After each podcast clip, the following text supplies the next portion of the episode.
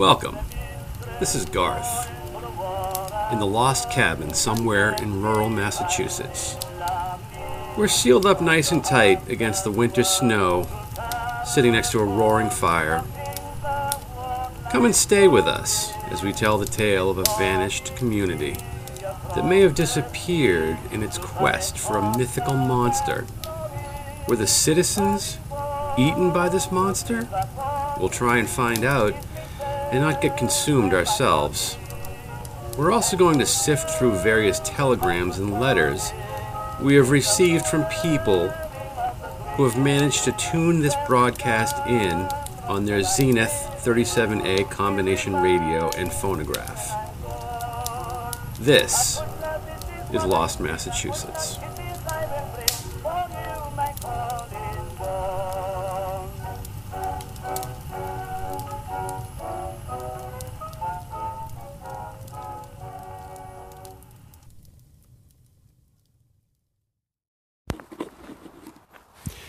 So we're in uh, New Marlborough, Massachusetts, not Marlborough, Massachusetts, but New Marlborough, completely different, completely different part of the state, and just parked in a a dirt parking lot that's on kind of a kind of a sharp slope. It is a uh, it is a chilly January day.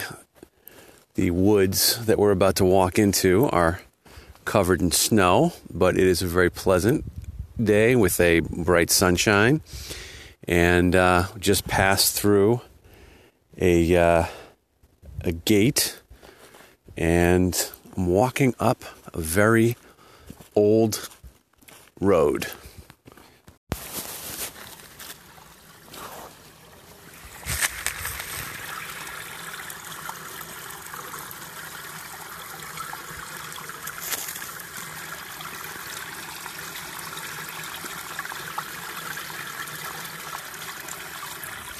That is the sound of an icy waterfall.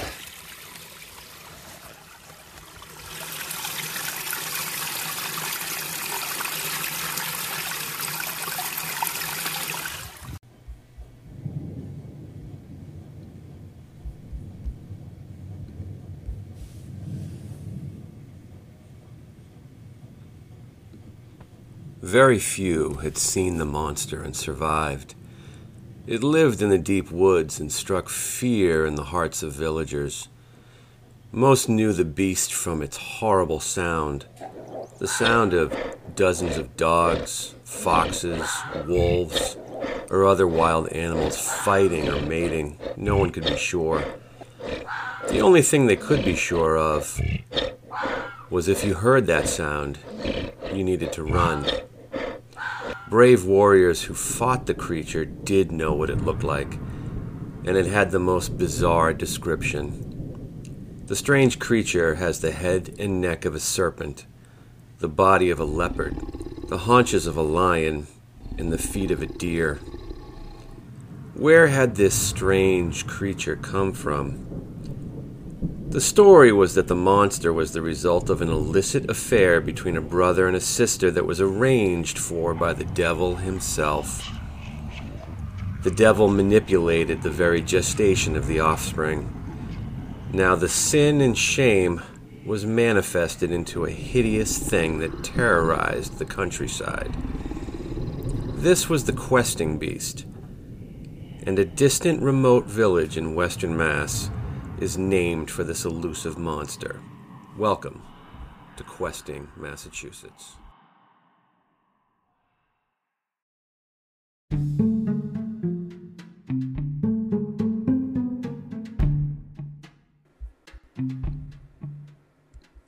That was the questing beast, the strange mythical creature from Arthurian legend for which Questing, Massachusetts is named. Sadly, there is no real monster in the Questing Woods that I am aware of. It was named by Jane Lehman, a late resident of the property. As much as I enjoy mythical tales and stories of weird monsters, I have to take extreme logical exception with the description of the questing beast. Truly think about this description. It had the head of a giant snake, Its body was a mix of a mm. lion and leopard, but it had the feet of a deer. Something like that wouldn't be able to stand up, let alone walk. I wouldn't worry too much about a monster like that. So, this creature was written about in various cycles of stories about the triumphs and tragedies of King Arthur and his knights. It has nothing to do with any actual legendary monsters of New England.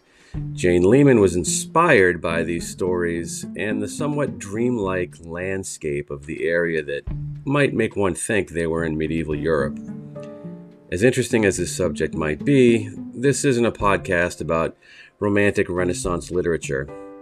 That's my other podcast. It's called A Jerk from Massachusetts Discusses Le Morte d'Arthur. I'm kidding, there is no podcast like that, at least not by me. So, why go through this exercise?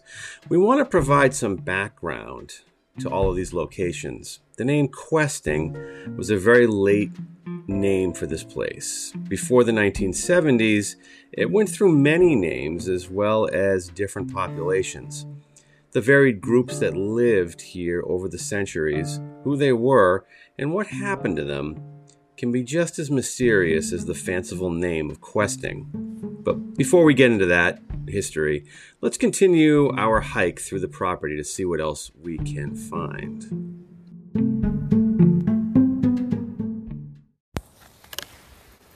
So we got to the end of the uphill road through the woods, and now we are in a big open cleared field. And we're going to be looking for some landmarks, some uh, signs of earlier habitation. And I can already see that along the edge of this cleared field, there does seem to be the remnants of a stone wall, which has sort of fallen into disrepair. Just off of the uh, the main open field, and on a side path in the uh, in the far corner, I'm looking for possibly cellar holes and other remnants. And I think that maybe there is a, I'm standing on a low rock wall that may have been a barrier of some kind. And so my trained eye has uh, found what at first looks like just a jumble of rocks is actually a depression here where their cellar used to be, and there are rocks strewn all around it. So, just a little bit off of the main clearing, farm clearing, uh, up the trail, there is a massive rock wall, really, really long, that actually has a, a joint, a second um, extension T shape running off of it, and uh, following the trail. And there's a break in the wall, and my phone is acting funny, and it's probably actually too cold for my phone. It's getting hard to record and take pictures. So now we've got a look at the property. We've wandered around a bit and found some of the uh, remnants that still can be seen. And we uh, explained a little bit about the origins of the name questing. But we need to dive in more in the into the history to really understand the origins of this place and what kind of things have happened here over the years. This is a trustees property. Trustees are the reservations, and they have many properties all around Massachusetts. And they actually do a great job at maintaining them. And they have their own posted history, very brief posted history of the site that is sort of uh, dense in its information about what's happened over several centuries there, but sparse on real details that we can dig into. And you'll also find if you're trying to get information on your own about some of these uh, occurrences and people who lived in questing at different times, you're going to find basically a cut and paste of the information that is on the trustees website. You, will go to you'll go to multiple different websites about lost towns or curious places uh, in New England, and you're basically just going to find the same information. But we're going to start here, and then we're going to drill down and branch out. So, this is the property history by the trustees itself. For more than half a century, this country retreat, named Questing by its owners, was the cherished summer home of Dr. Robert Lehman, and until her, her passing in 1978, his wife, Jane Fraser Lehman. Native Americans passed through and may have camped at the property. The New Marlborough proprietor's records indicate that the first fort to store gunpowder built by settlers was placed at the highest point of the reservation.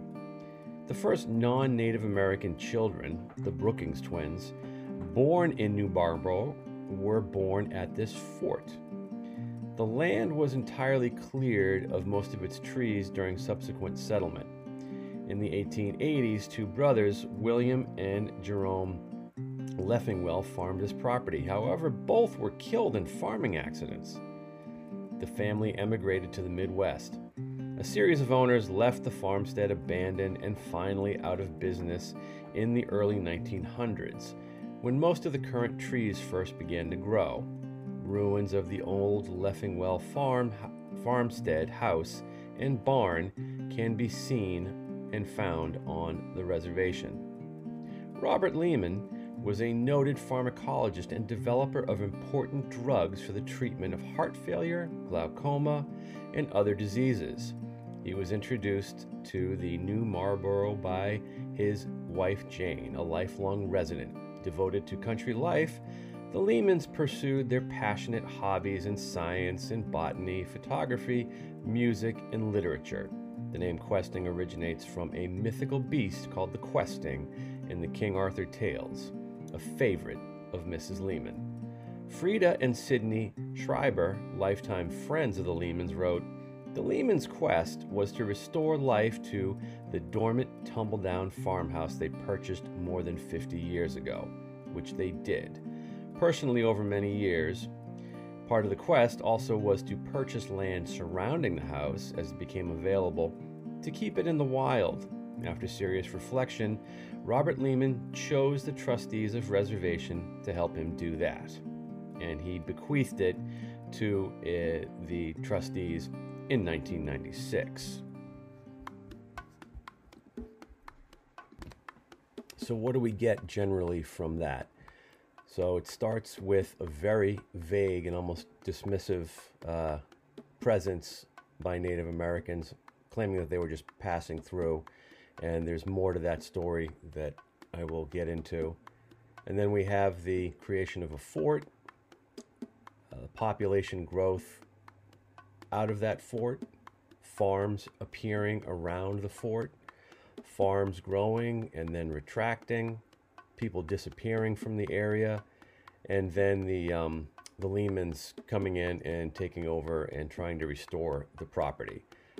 And if you take any of those details that were in the description and you conduct a search, a basic search for any of the particular people mentioned, you're going to be led back to the same small number of web pages that contain cut and pastes of this information. So, getting at the roots of some of what is mentioned here takes a little bit more research.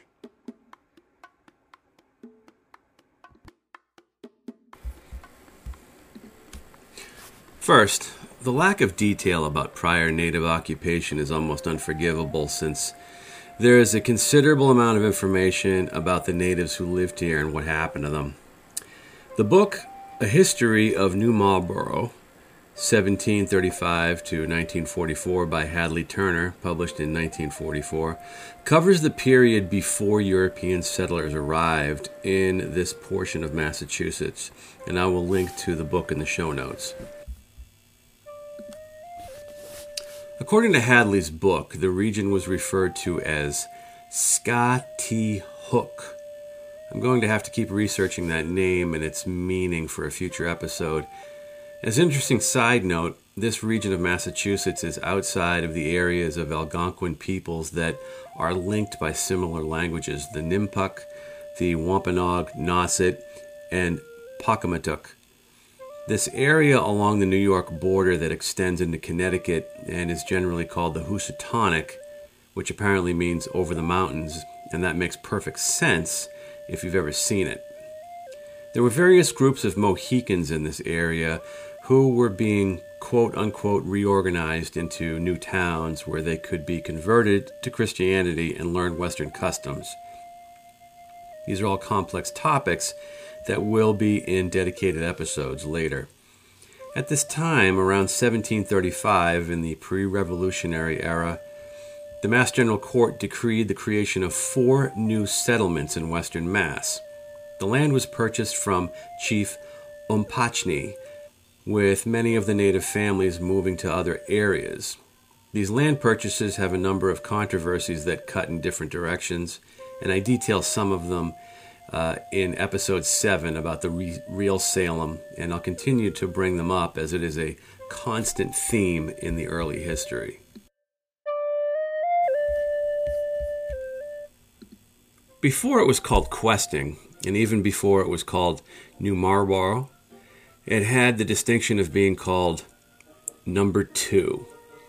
Before being named, these land grants just had a number assigned to them. Tyringham was number one, Sandisfield was number three, and Becket was number four. That was 1737. New Marlborough didn't get a name until 1759.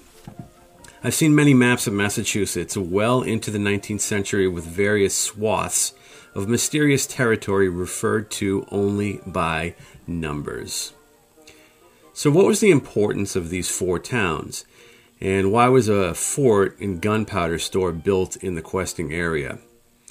The reason was the oncoming French and Indian War, or Nine Years' War, between England and France. The goal was to create a road from Boston to Albany, with settlements along this road as a bulwark against invasion from Canada by the French, which would separate the British and Dutch colonies and provide the French with a southern seaport in Connecticut. The fort was apparently not an official military facility. It does not appear to have a name, and I was unable to find any mention of it in military archives. The twins were apparently the children of Philip Brookins and Sarah Keyes. They had 11 children, and it's difficult to tell from the record which ones were the twins because several brothers do not have specific birth years attached to them. It was around 1734 the family settled there. It is a key detail since the Brookins was uh, from Marlborough, Mass, in eastern Mass, and the settlers from that area gave their, that name to this location. The Leffingwell family was a prominent group of farmers in the area. They originally came from Norwich, Connecticut, which was founded by Thomas Leffingwell. And the problem with this point in the story is that there are so many Leffingwells and not enough information about causes of death among them from a hundred years ago. That brings us to the mysterious benefactors of questing, Robert and Jane Lehman. You would think that it would be easy to track down a supposed noted pharmacologist and inventor, but there are a lot of problems associated with this. One is that Robert Lehman is also the name of one of the founders of Lehman Brothers. Robert Lehman also seems to be a common name for various doctors in the profession. So, tracking down the specific Robert Lehman uh, took a little bit of effort, but it was worth it because Robert Alonzo Lehman was an interesting character. He was born in Camden, New Jersey, and they actually only spent their summers in questing. They lived in New York. So Dr. Lehman taught chemistry at New York University, and he invented drugs that were used in eye surgery. And he was also uh, a founder of Campbell Pharmaceuticals that he actually sold his portion in. He was elected as a Fellow of the New York Academy of Medicine in 1993. But what's more interesting, even, was his collection and interest in a various number of topics. He collected musical instruments in particular, which he donated over the years to uh, different locations, including an organ which he uh, donated to Trinity Church in Lime Rock, Connecticut. And uh, he was really interested. He was, you know, what you would call a Renaissance man, a polymath. He was interested in different scientific endeavors, botanical research, and had a membership in a number of organizations. He was also a trustee in the Brooklyn Botanical Garden. And he was secretary of the American Musical Instruments Society. The doctor passed away in 1996 of Parkinson's disease, and the property was bequeathed to the trustees of reservation. So, in passing, uh, we've learned quite a bit about the winding road of history of this property and abandoned settlement. And one thing that I've learned along the way is I can't say Marlborough. Marlborough. Mal- Marlborough. I've mispronounced it so many times in the process of making this, and now it's stuck in my head. But that is the history of questing.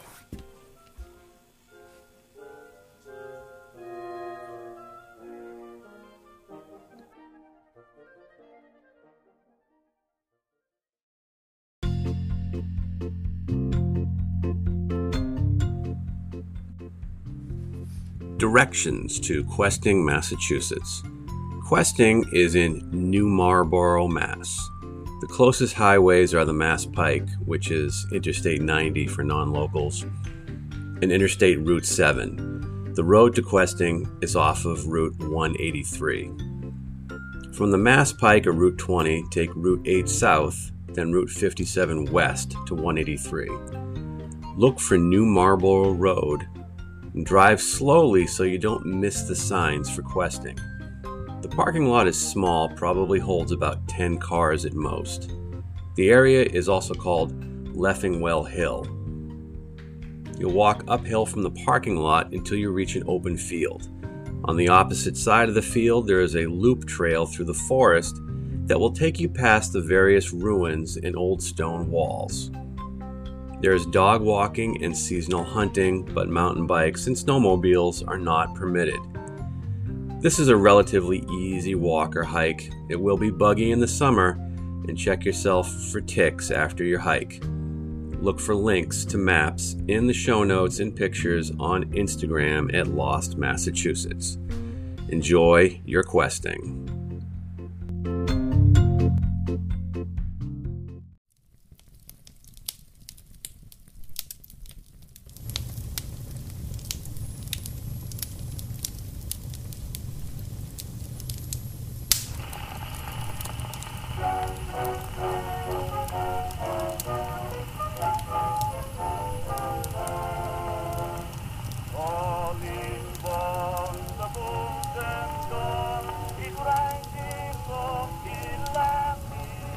Welcome.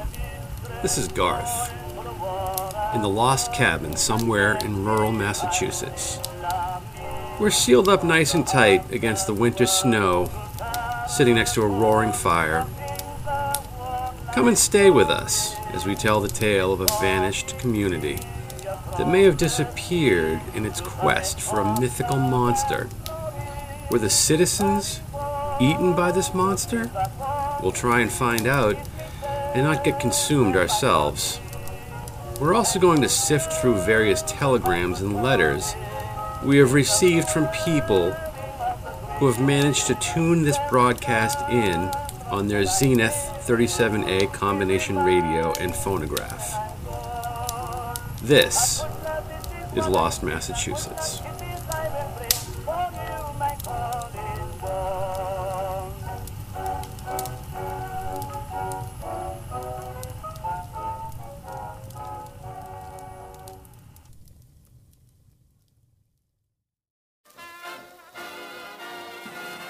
If you like the show for some reason, There are lots of ways you can join the fun or get a hold of us.